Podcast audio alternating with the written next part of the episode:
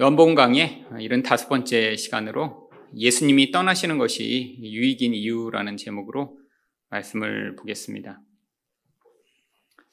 예수님은 자신이 이 세상을 떠나시면 제자들에게 어떤 일이 있을지에 대해서 말씀하고 계셨습니다.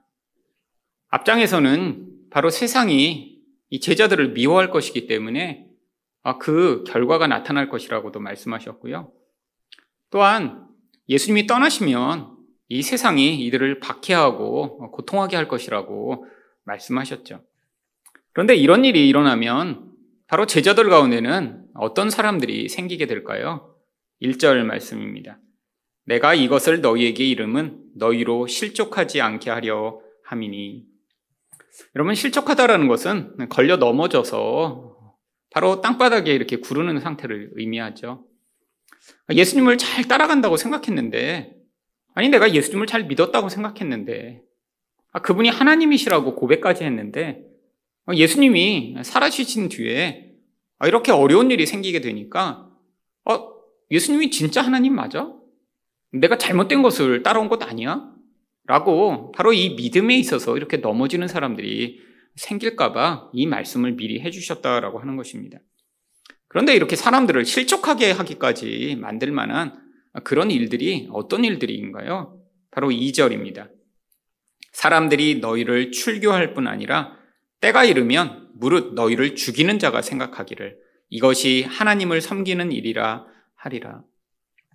아, 지금 직접적으로 이 유대인들인 제자들에게 말씀하고 계시기 때문에 바로 이 출교라고 하는 이야기를 하고 계신 것이죠. 지금 우리는 뭐 어디서 이렇게 출교된다라고 하는 것이 잘 와닿지 않지만 고대의 이런 종교적인 사회에서 출교는 사실 사형 선고나 마찬가지입니다. 출교된 사람하고는 아무도 이야기도 하면 안 되고요. 서로 같이 밥을 먹어도 안 되고요. 그 사람에게 도움을 주어도 안 되는 것이 바로 출교죠. 사실 지금도 이 이슬람 그런 국가에서 복음을 전하는 것이 어려운 것이 어떤 한 사람이 예수를 믿겠다고 하는 순간에 바로 모든 사람들이 그를 출교시켜서 아무도 그와 관계를 맺지 못하게 만들기 때문이죠. 집안에서도 너는 우리 자식이 아니야. 아, 그리고 남이 되어버렸으니까 이제 우리와 다른 종교를 가진 바로 그 사람을 심지어는 죽여도 괜찮다라고 하는 그런 사람들이 적대감과 그런 박해에 시달리게 되는 것이죠. 바로 유대 사회에서도 이제 더 이상 인간이 아닌 거예요.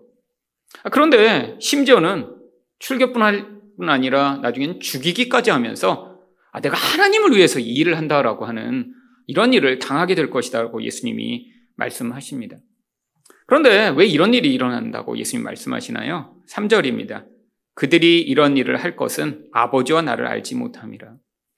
아니, 하나님을 위해서 바로 예수님의 제자들을 출교하고 박해하고 죽이기까지 하는데 그 진짜 이유는 하나님 때문에 하는 게 아니라 하나님과 예수님을 알지 못하기 때문에 그런 반응을 한다라고 하는 것입니다.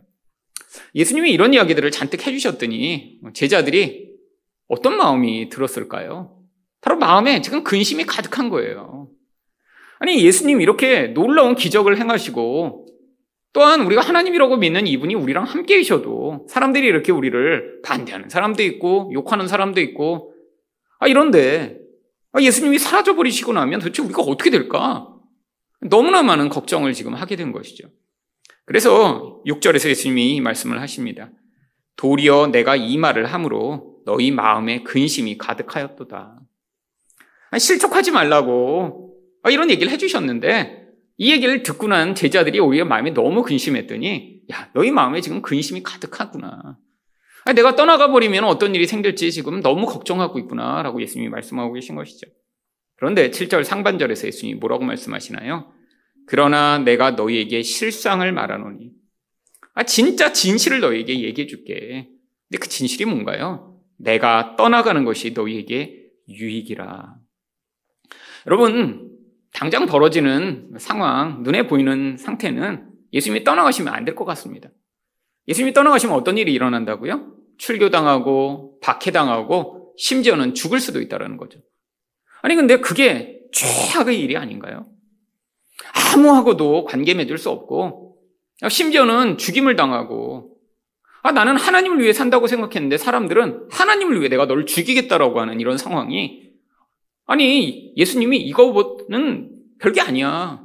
내가 떠나가서 벌어질 이 상황 말고 진짜 아주 좋은 일이 있어 라고 말씀하고 계신 것이죠. 그렇다면 예수님이 떠나시는 것이 왜 유익일까요? 첫 번째로 보혜사가 오셔서 책망하시기 때문입니다.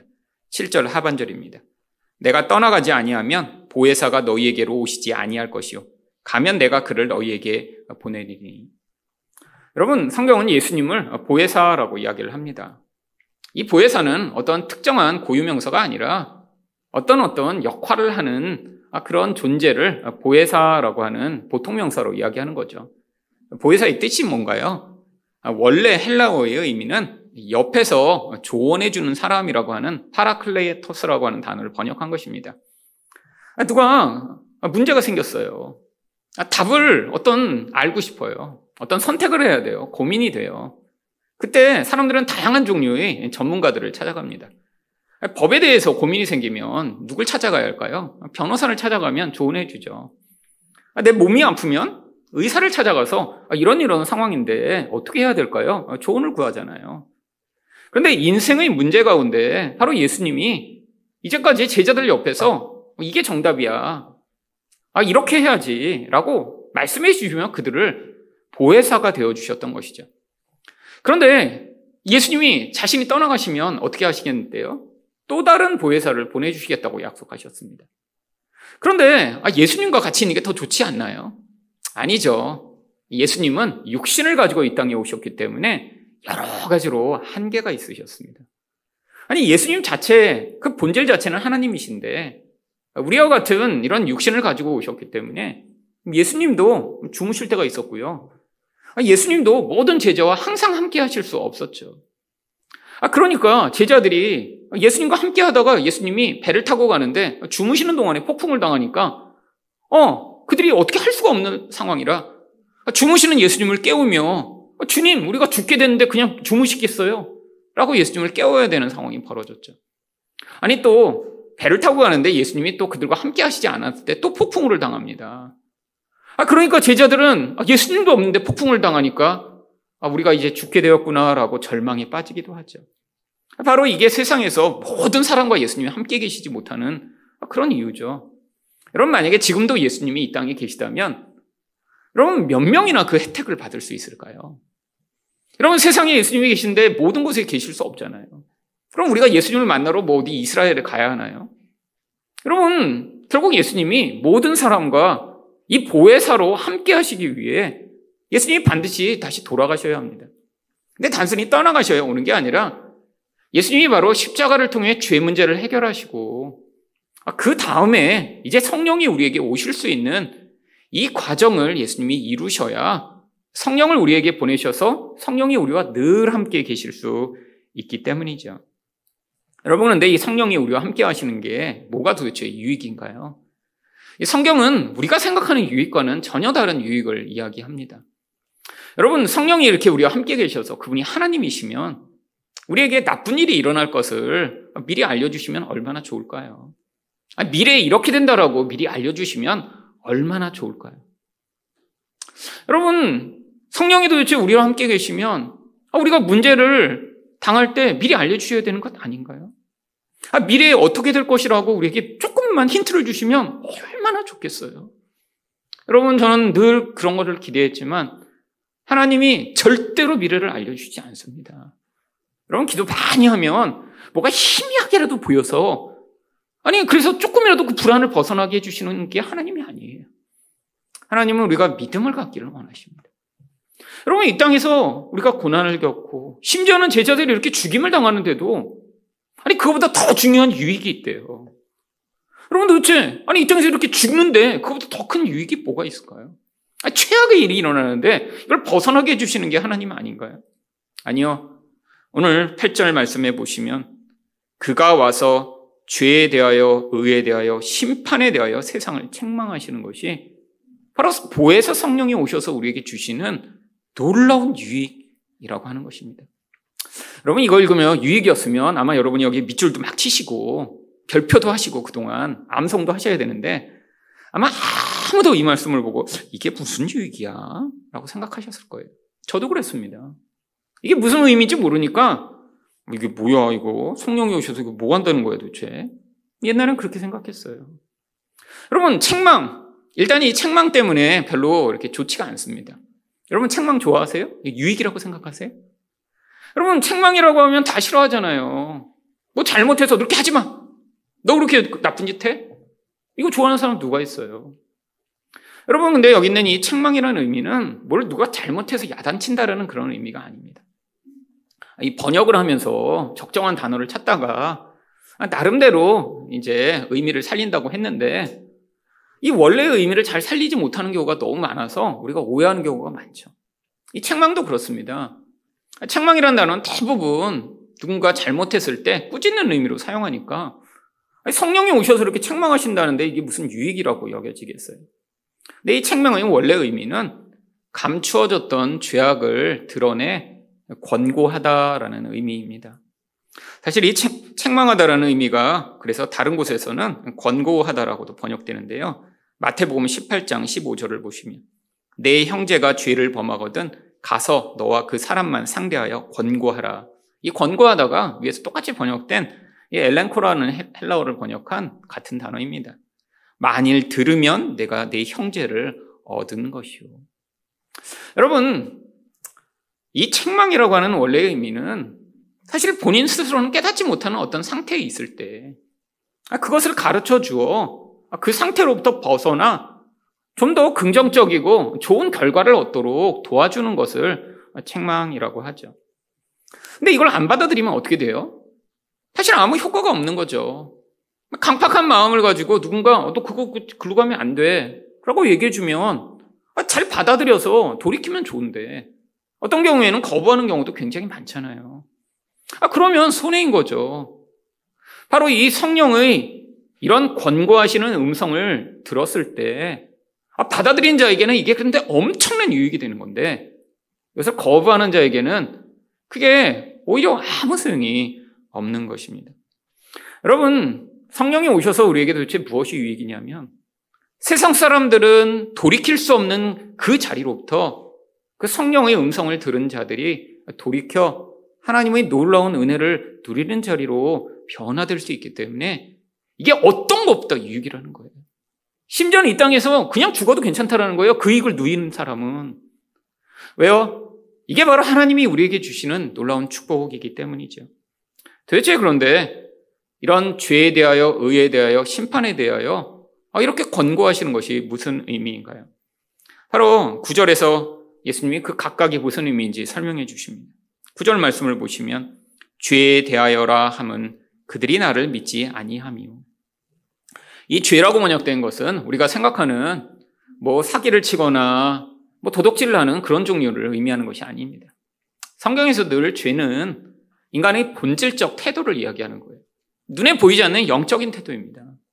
아, 물론 어떤 행위로 누군가를 폭행하고 사기를 치고 나쁜 짓을 하는 사람은 영혼 안에 있는 죄가 만들어낸 결과가 그런 행위로까지 나타난 것이죠. 그런데 많은 사람들은 아, 이런 행위를 가지고 아, 이 사람은 범죄자야 할 만한 그런 행위를 하지 않고 사는 게 대부분입니다. 아, 그러니까 문제가 어떤 문제가 있죠? 아, 자기 안에 죄가 가득한데도 불구하고 이게 행위로 드러나지 않는다고 아, 자기는 죄인이 아니라고 생각하는 경우가 많이 있지. 근데 예수님이 말씀하시는 죄는 뭐예요? 예수님을 믿지 않는 게 죄래요. 여러분, 아, 이거 심각한 죄입니다. 왜 죄인가요? 바로 이 죄의 본질 자체가 하나님을 믿고 그분을 의존하는 게 아니라 하나님 말고 다른 것을 의존하여 나를 하나님처럼 만들려고 하는 그 영적 본질에서부터 시작됐기 때문이죠. 여러분, 근데 이게 인간의 본질입니다. 누가 보이지 않는 하나님을 어떻게 의존하겠어요? 보이는 무엇인가를 의존해서 그걸 많이 갖고 그것을 힘이라고 하는 것을 내가 소유하고 있어서 내가 자랑할 만하면 남의 눈에 내가 굉장히 괜찮은 사람으로 보이게 되면 그게 모두가 다 축복이고 좋은 것이라고 여기는 것이죠. 여러분, 이거는 누가 가르쳐 주지 않아도 아이들부터 그냥 자연스럽게 갖게 되는 그런 태도입니다. 내가 더 우월하고 싶거든요. 잘난 존재가 되는 것. 여러분, 아이들한테 너는 더 잘난 존재가 돼야 돼. 너는 이렇게 남보다 더 많은 걸 가져서 남을 짓밟아야 돼. 여러분, 이야기를 해줘 아들이, 아이들이 배우게 되는 것인가요? 어려서부터 그냥 자연스럽게 습득하는 것입니다. 어려서 저도 동네에서 맨날 뭐 가지고 놀면 누군가 더 많이 가지고 있는 것 그거 아무것도 아닌데도 그거 가지고 서로 잘난 체하고 싸우고. 아 그까지 돌멩이 모아다가 내가 돌멩이 더 많이 가졌어. 그러다 싸우다가 나중엔 딱지 가지고 하고. 아, 그 다음엔 구슬 가지고 싸우고. 그게 본성이죠. 어른이 되면 어떻게 되나요? 이제 눈에 남들이 다 좋다라고 인정할 만한 그런 것들을 가지고 자기 힘을 삼죠 근데 이게 하나님이 보실 때 가장 무서운 죄의 본질이라는 거예요 여러분 그런데 이것을 어떻게 깨닫나요? 살다 보니까 아, 내가 이렇게 돈을 의존하고 나를 하나님처럼 만들려고 하는 게 죄였구나라고 인정하는 사람은 아무도 없습니다. 할 수가 없어요. 영적인 태도 자체를 우리가 어떻게 깨달아 그게 죄라고 인정하게 될까요? 바로 성령의 역사가 아니면 불가능하다라고 하는 것입니다. 여러분 여기 계신 분이 아 내가 정말 하나님 말고 다른 것을 의존했구나. 우리 예수님을 믿었어야 되는데 내가 다른 것을 의존하고 믿고 살았구나라고 여러분이 깨달으셨다면 여러분은 바로 성령이 권고하시는 그 놀라운 은혜를 받은 분이신 거예요. 여러분, 은혜를 받지 못한 자는 아무리 누가 얘기를 해줘도 아, 그게 아니라고 가르쳐도 절대로 받아들일 수 없습니다. 왜? 아니, 세상에선 눈에 보이는 그것만이 유일한 가치라고 여기고 살게 되기 때문이죠. 여러분 또한 의는 무엇에 대한 권고의 말씀을 하시나요? 10절입니다. 의에 대하여라 함은 내가 아버지께로 가니 너희가 나, 다시 나를 보지 못하며. 이 구절에는 약간 함축적인 의미가 담겨 있어서 약간 그냥 해석은 어렵습니다. 도대체 예수님이 아버지께로 가시고 제자들이 예수님을 보지 못하는 것과 의와 무슨 관계가 있나요? 원래 의라고 하는 본래의 의미는 하나님이 요구하시는 율법을 다 지켜서 하나님이 어 너는 완전하다라고 평가하시는 자격을 의라고 얘기합니다. 근데 하나님이 뭘 요구하시나요? 하나님을 완전히 사랑하고 이웃을 완전히 사랑하라고 그렇게 명령해 주셨잖아요. 아 그게 바로 은 거예요. 근데 아니 그것과 예수님이 하늘나라에 가시는 거하고 도대체 무슨 관계가 있죠? 여러분 아주 깊은 관계가 있습니다. 앞에서도 어, 잠깐 언급했지만 예수님이 자꾸 아버지께로 가신다라고 하는 것은 무엇을 내포하는 의미냐면 내가 십자가 사역을 마치고 완성한 뒤에 아버지께로 간다라고 하는 의미를 계속 내포하고 있습니다. 아, 내가 가야 성령이 오신다는 것도 그래서 그런 의미인 거예요. 아, 무조건 예수님이 가셔야 오신다는 게 아니라 내가 십자가에서 모든 사역을 마치고 떠나야 죄가 해결돼야 아, 그래야 거룩한 성령이 오실 수 있어 라는 의미인 것처럼 내가 여기서 지금 아버지께로 가야 그래서 너희가 나를 다시 보지 못해야 그래야 이 죄 문제가 해결되기 때문에 바로 이 온전한 의인 내가 모든 의를 다 완성하여 너희가 하나님과 관계 맺을 수 있도록 하는 이 의가 완성되는 거야. 근데 예수님의 의를 받아들이지 못하면 어떻게 되나요? 불의한 거죠. 근데 많은 사람들은 예수님의 의를 믿기보단 아, 내가 괜찮은 존재야. 아, 내게 큰 문제가 없어. 아, 이 정도로 내가 살아가는데 우리 하나님도 나를 기쁘게 여기시고 복을 주시겠지라고 생각하는 사람들이 대부분이죠. 아니, 오히려 더 눈에 보이는 무슨 행위를 통해 이런 신의 축복과 은혜를 받아내려고 하는 사람들이 얼마나 많은가요? 아, 근데 그게 아니라는 사실을 깨닫게 해주신다는 거예요. 여러분, 이것도 성령으로 말미암는 결과입니다. 여러분, 인간의 종교적 본성은 내가 만들어낸 내 행위로 그거에 적정한 보상을 얻어내기를 원합니다. 이게 기본적 종교적 본성이죠. 여러분, 아, 그래도 교회 다니는 사람들은, 아, 그래도 은혜로 구원받는다는 건 계속 들어서, 아, 뭔가 아닌 것 같은데도 계속 뭘 하려고 그래요? 인간 안에 이 본성이 자꾸 뭘 만들어냅니까? 아, 내가 한 것보다 그래도 하나님이 이렇게 했으니까 나에게 이런 복을 주셔야지라고 생각하니까 무슨 일이 벌어지죠? 내가 그동안 교회도 열심히 다니고, 기도도 하고, 헌금도 하고, 봉사도 했는데, 인생에서 문제가 발생하는 순간에 우리가 어떤 태도를 가지기 쉬운가요? 아니, 내가 이렇게 성실하게 열심히 다녔는데 왜 이런 나쁜 일이 일어나는데 하나님이 막아주시지 않지? 여러분, 이런 생각을 하는 사람들이 굉장히 많죠. 이게 바로 지금 의에 대해서 깨닫지 못하고 있는 거예요. 여러분, 우리가 여기서 조금 어떤 행위를 쌓으면 하나님이, 야, 이렇게 주의를 52번이나 빠지지 않고 열심히 나왔어? 그리고 하나님이 여기다 플러스 1점. 그럼 그런 거 없습니다. 그럼 우리 모든 하나님 앞에의 반응은 사실은 아무것도 아닌 거예요. 근데 하나님이 우리를 아 너무 괜찮은 존재야. 그러니까 내가 온전하다고 여겨줄게라고 하는 유일한 가치는 바로 예수님의 의를 우리가 믿는 그 한 가지밖에 없습니다. 여러분 다른 모든 것은 사실 인간의 이 본성이 만들어낸 결과죠. 종교적 행위를 통해서도 내가 이렇게 그래도 열심히 잘하고 있어. 이게 바로 유대인들이 열심히 행하던 그런 모든 율법이었죠. 근데 이게 아니라는 것을 깨닫게 된다는 거예요. 이게 바로 복음의 본질입니다. 하나님은 우리가 어떤 행위를 한다고 더 사랑하시거나, 아니, 어떤 행위를 안 한다고 해서 우리를 미워하시는 그런 분이 아니세요. 하나님은 예수 그리스도를 통해서 우리를 일관되게 사랑하시는 분이신데, 여러분, 이게 바로 성령의 은혜를 받은 자만 이 복음을 받아들여, 아, 내가 이렇게 못나고, 아, 이렇게 부족해도 하나님이 여전히 나를 사랑하시는구나라는 사실을 깨달아. 우리 하나님의 은혜를 찬양하고 감사하게 되는 거죠. 여러분, 이 사실을 인생 가운데 깨달으셨다면 여러분이 똑똑하고 여러분이 굉장히 훌륭한 분이라 깨달으신 게 아니라 성령이 역사하신 것입니다. 아, 내가 이런 자임에도 하나님이 나를 이렇게 사랑하셨구나라고 성령이 역사하셔서 깨달은 그게 바로 놀라운 은혜죠. 여러분 또 마지막으로 심판에 대해서는 11절에 얘기하십니다. 심판에 대하여라 함은 이 세상 임금이 심판을 받았습니다. 여러분, 이 세상은 마귀가 세상 사람들을 지배하고 통치하죠. 여러분, 그런데 영적 눈이 열린 자만 성령이 오셔서 그 영혼 안에서 야, 눈에 보이는 저 마귀적 영향력, 강력한 힘 아무것도 아니야. 이미 십자가로 말미암아 다 심판을 받았고 마지막 결국에 올 거야라고 그 사실을 받아들인 자만 어떻게 살 수 있나요? 이 세상을 따라 살지 아니하고 오직 예수를 믿는 믿음을 가지게 되죠.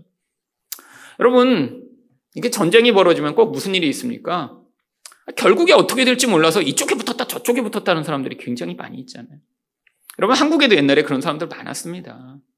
여러분 일본이 그렇게 그냥 확 망할 줄 어떻게 알았겠어요? 아, 수십 년간 한국이 아, 일본의 이런 통치 가운데 있으니까 한국 사람들 가운데도 아, 일본이 계속 되겠지. 그래서 끝까지 일본에 충성하던 한국 사람들 굉장히 많았어요. 여러분 서동주 시인도 사실 대표적인 그런 분이었습니다. 엄청나게 친일하는 시도 많이 쓰셨거든요. 나중에 제자가 물어봤어요. 아니 왜 그렇게 훌륭한 분이 이렇게 일본을 찬양하고 그런 정말 친일 행위를 하셨냐고. 근데 서정주 시인이 뭐라고 하셨는 줄 아세요? 아니 일본이 그렇게 망할 줄 내가 몰랐지. 알았으면 절대 안 했는데 내가 평생 그렇게 일본지 안에 살다 보니까 그렇게 망할 줄 모르고 그렇게 했지. 여러분 얼마나 많은 사람들이 그렇게 살고 있나요? 여러분 지금 똑같다라는 거예요. 여러분 세상은 마귀가 사람들을 지금 속이고 있습니다. 아니, 마귀가 세상 사람들에게 힘을 주고 이 온 세상이 영원할 것처럼 지금 사람들을 속이고 있죠. 근데 이미 심판당했고 멸망이 지금 예정돼 있어요. 여러분 어떤 사람만 이것을 받아들일 수 있나요? 성령의 권고하심을 들은 자만 아, 이 세상이랑 곧 끝나겠구나. 아무리 화려하고 멋있어 보이고 영원한 것 같아도 하나님 나라가 곧 임하겠구나. 우리 예수님이 통치자시며 우리 예수님이 세상을 다스리시는구나. 여러분 이걸 가르쳐 준다고 누가 알게 되나요? 아닙니다. 성령의 역사예요. 여러분 만약에 여러분이 이 세상에 사시면서도 우리 예수님이 통치자시구나. 이 마귀라는 놈이 이 세상이 만들어 놓은 이 모든 거 다 허상이며 아, 이거 결국에는 끝날 것이구나라고 지금 믿고 계시다면 여러분은 지금 성령을 통한 은혜를 받으신 거죠. 여러분, 그래서 성령이 오시는 것이 우리에게 놀라운 유익인 것입니다. 성령이 오셔서 우리에게 이런 죄에 대해서 가르쳐 주셨으니까, 아, 맞아, 맞아. 이제 내가 이렇게 붙들던 거 다 내려놓고 예수를 믿어야 되겠구나라고 여러분 반응하신 거고요. 성령이 오셔서 여러분에게 말씀하셨기 때문에, 아, 맞아.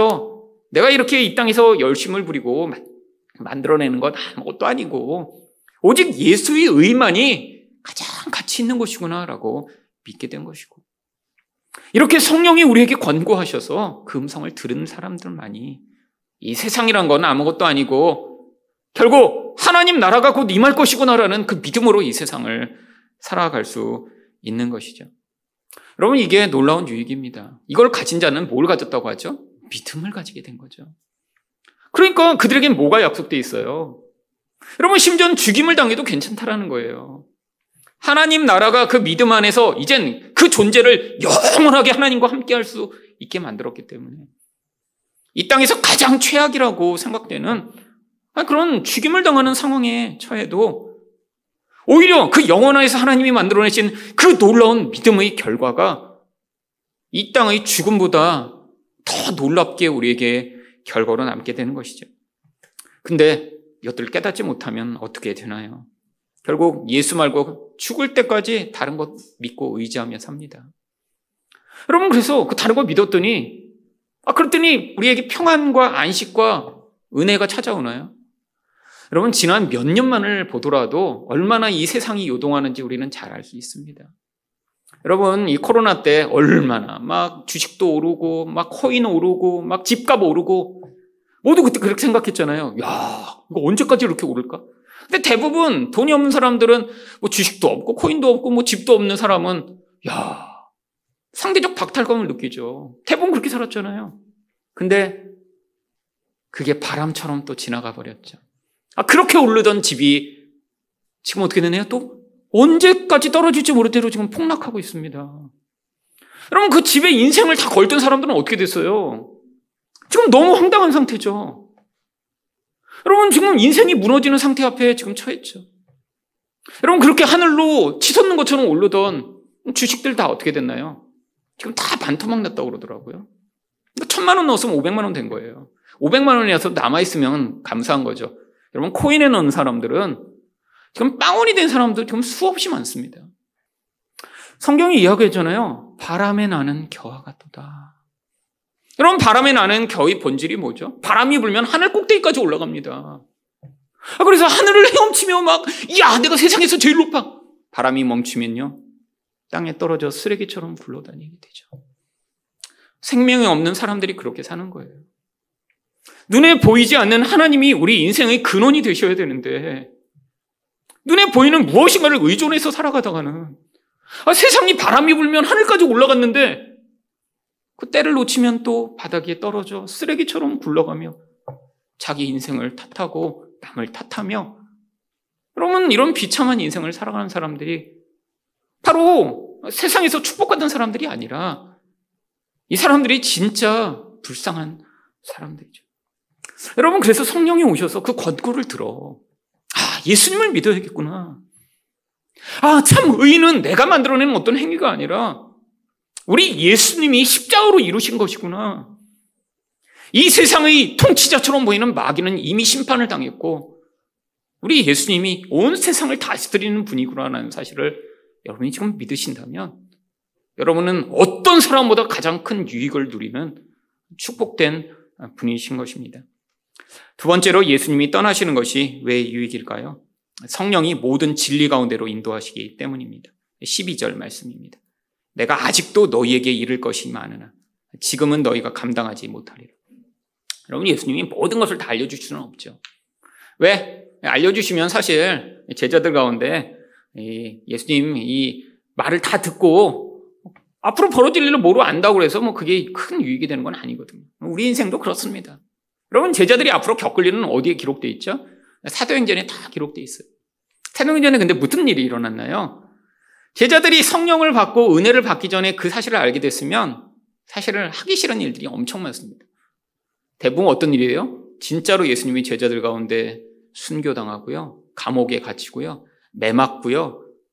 어, 이런 일들이 계속 벌어지잖아요. 사도전에 근데 그와 동시에 또 어떤 일들이 벌어지나요? 성령이 임하셨더니 아니 이런 사내들이 공유라고 하는 그들을 죽이겠다고 하는 그런 종교 지도자들 앞에 끌려가서 거기서 담대하게 예수를 선포합니다. 여러분, 옥에 갇혔는데 찬양하며, 기도하며 하나님을 찬양할 때 옥문이 열리는 놀라운 은혜가 나타나고. 여러분, 이중적이죠. 박해는 심해지는데 그 박해와 함께 하나님의 역사가 강력해지는 이 모든 일들. 근데 이거 미리 알려주시면 어떻게 되겠어요? 어떤 사람들은 박해가 있다고? 여러분 감당할 수 없죠. 그러니까 그때그때 하나님이 필요한 일은 알려주시겠지만 지금 내가 미리 얘기해 주는 건 성령이 오실 거야. 그분이 너에게 모든 필요한 말씀을 해주실 거야. 이것만 미리 알려주시겠다는 거예요. 성령이 오셔서 그래서 하시는 가장 중요한 일이 13절 상반절입니다. 그러나 진리의 성령이 오시면 그가 너희를 모든 진리 가운데로 인도하시니. 여러분 왜 여기서 모든 진리 가운데 인도하신다라고 얘기를 했을까요? 여러분 세상에 너무나 많은 거짓말들 속에서 이 진리를 분별해 가는 것이 너무 어렵기 때문입니다. 여러분 여기서 얘기하는 이 진리와 반대되는 거짓말은 누군가 밥 먹었어요 그러면 안 먹었는데도 아 그냥 먹었어요 하는 그런 종류의 거짓말이 아니에요. 아, 누군가 예쁜 옷 산 다음에 물어보는데 별로 안 예뻐. 근데 대부분 뭐라고 그래요? 예쁘다고 하죠. 정상적인 사람이라면. 그런 거짓말 얘기하는 거 아니에요. 여기서 이 거짓말은 진리를 반대하는 마귀가 만들어내는 거짓말을 이야기하는 것입니다. 여러분 그래서 요한복음 8장 44절에 너희는 너희 아비 마귀에게서 났으니 이 너희는 세상 사람들 얘기하죠. 너희 마비의 욕심대로 너희도 행하고자 하느니라. 그는 처음부터 살인한 자여 진리가 그 속에 없으므로 진리에 서지 못하고 거짓을 말할 때마다 제 것으로 말하나니 이는 그가 거짓말쟁이요 거짓의 아비가 되었습니다.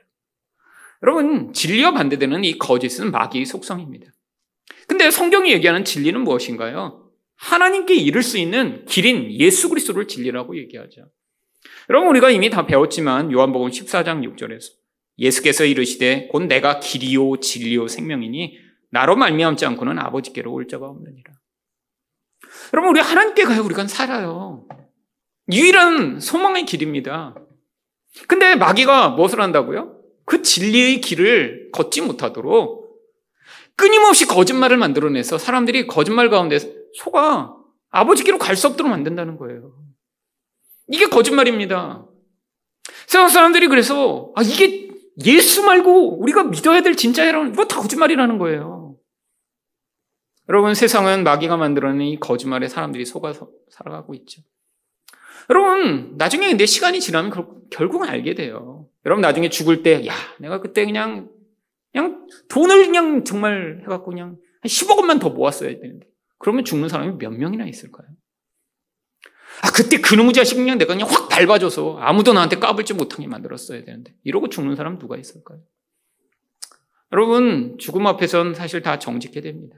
인생에서 얼마나 더 많이 벌었냐, 얼마나 내가 내 힘을 과시했냐, 얼마나 더 높은 자리에 섰었냐.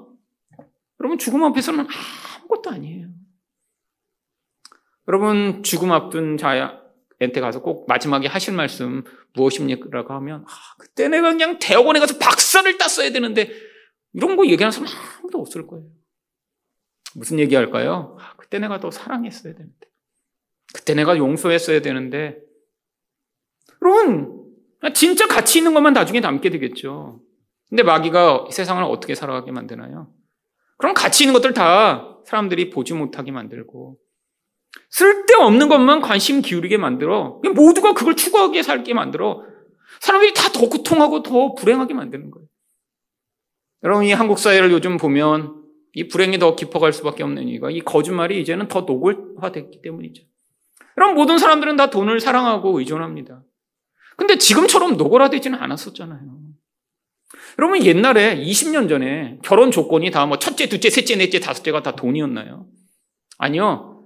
옛날에 20년 전에 이렇게 결혼 조건을 보면 뭐 성격이 잘 맞는 사람 뭐 이런 게 되게 중요한 조건이었잖아요. 여러분 요즘은요 그런 거 아무 소용 없습니다. 첫 번째 아파트, 두 번째 좋은 직장, 뭐 세 번째 심지어는 뭐 아버지가 부자. 내 돈도 아니어도 나중에 유산까지도 물려받아서 내 미래를 견고하게 만드는 사람이어야 내가 결혼 대상자로 생각하겠다는 거죠. 여러분, 이게 마귀의 거짓말이에요. 여러분 결혼해 보시니까 돈이 더 많다고 더 행복해지나요? 인생을 살아보시니까 아니 돈은 필요합니다. 하지만 그것만이 마치 유일한 우리의 의존이며 전부인 것처럼 가르치는 이 물질주의적 사회. 아, 그래서 사람들이 다 돈에 미쳐버리도록 만드는 이게 마귀의 거짓말이죠. 여러분, 세상은 다 이 거짓말에 속아 살아가죠. 그런데 바로 진리 성령이 오시면 우리에게 진리를 가르쳐 주십니다. 아니, 세상 사람들이 진짜 중요하다고 하는 것보다 더 중요한 게 무엇인가 가르쳐 주시고요.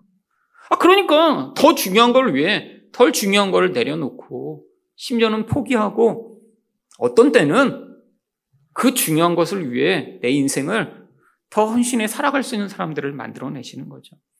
이게 바로 제자들의 모습 아닌가요? 여러분, 제자들이 자기 생명이 중요했으면, 돈이 중요했으면, 자기 명예와 인기가 중요했으면 사도행전처럼 살지 못했을 거예요. 근데 그들이 박해받고 옥에 갇히고 심지어는 자기 재산을 팔아 나누면서 살 수 있었던 그 이유가 무엇이었나요? 바로 진리의 성령이 오셔서 그들을 진리 가운데로 인도하셨기 때문이죠. 여러분, 이게 바로 성령이 하시는 일입니다. 그래서 그가 우리에게 무엇을 말씀해 주시나요? 13절 하반절입니다. 그가 스스로 말하지 않고 오직 들은 것을 말하며 장래일을 너희에게 알리시리라. 여러분, 이 장래일, 이 미래가 바로 하나님 나라에 대한 미래인 거예요.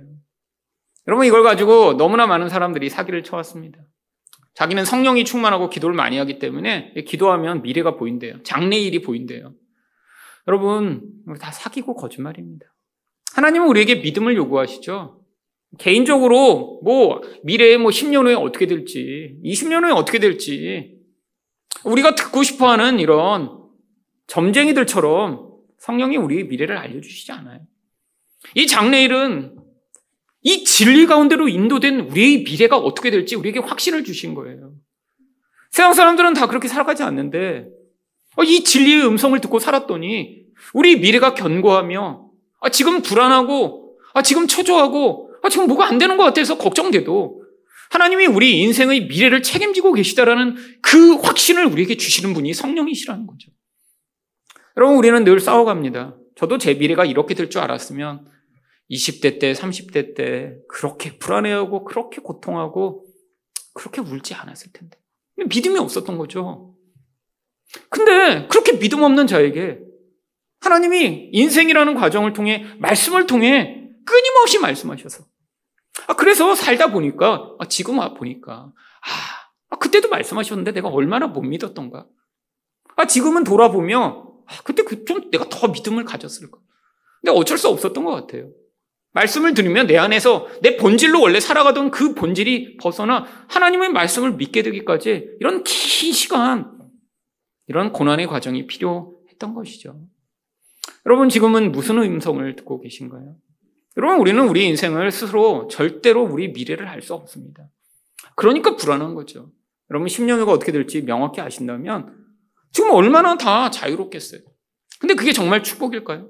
이런 불안한 가운데 우리는 하나님을 의존하는 법을 배워가게 되고, 아, 내가 계획하고 내 인생을 살아가는 그 모든 것들을 내려놓는 법을 배워가며, 사실 하나님이 요구하시는 예수를 믿는 믿음을 배워 나가는 것입니다. 근데 그 확신이 우리에게 주어져 있는 거예요. 여러분 이곳에 오셔서 바로 그 확신의 말씀을 듣고 가시는 거예요. 여러분 혼자서는 생각을 많이 하고 고민을 많이 하면 점점 불안해집니다. 우리는 다 내가 가지고 있는 내 한계 내에서 내 미래를 끊임없이 꿈꾸고 생각하거든요. 그럼 그러면 다 답이 나오시나요? 아, 내가 내 미래를 이렇게 계획했더니 나는 10년 후에 이런 인생을 살며 20년 후에는 이렇게 될 것이며 30년 후에는 이렇게 되겠지? 그럼 생각하면 생각할수록 문제가 많고 더 불안해지고 더 혼란에 빠지게 되는 것이 우리들이죠. 그래서 성령의 음성을 들으셔야 합니다. 진리 가운데 임하신 성령이 우리에게 뭐라고 말씀하시나요? 너는 내 인도하신 가운데 있고 내가 너희 미래를 책임질 것이며 하나님 나라 안에서 우리 인생이 완전하다라고 말씀해 주시니까 이 땅 가운데 우리가 계획하지 않고 우리 미래를 예측하지 아니하며 하나님의 뜻 안에 우리가 살 수 있는 것이죠. 마지막으로 성령이 우리에게 무엇을 알리시나요? 14절입니다. 그가 내 영광을 나타내리니 내 것을 가지고 너희에게 알리시겠습니다. 예수님의 영광을 우리에게 가르쳐 주시겠대요. 이 영광이 무엇인가요? 결국에는 우리 인생을 통해 우리가 어떻게 예수님과 같은 모습을 세상에 드러낼까를 우리에게 가르쳐 주심으로 참 진리가 만들어내는 그 놀라운 결과가 얼마나 영광스러운지를 우리에게 보여주시겠다는 거죠. 여러분, 이게 전혀 다른 유익입니다. 세상 사람들은 예수님 안 믿고 자기 영광 드러내려고 살다가 결국 더 불행해져요. 왜? 마귀의 통치 안에서 벗어나지 못한 인생을 사니까. 근데 성령이 오셔서 우리에게 말씀하시는 음성을 들어 그 권고하신 가운데 예수를 믿은 자들을 이 땅에서 환란이 있고 어려움이 있더라도 바로 예수의 영광을 드러내는 그 자리에 서서 무엇보다 놀라운 하나님이 주시는 그 복과 유익을 누리며 사시게 되는 것입니다. 세상에서 이런 예수의 영광 드러내며 성령의 놀라운 축복을 누리시는 여러분 되시기를 축원드립니다.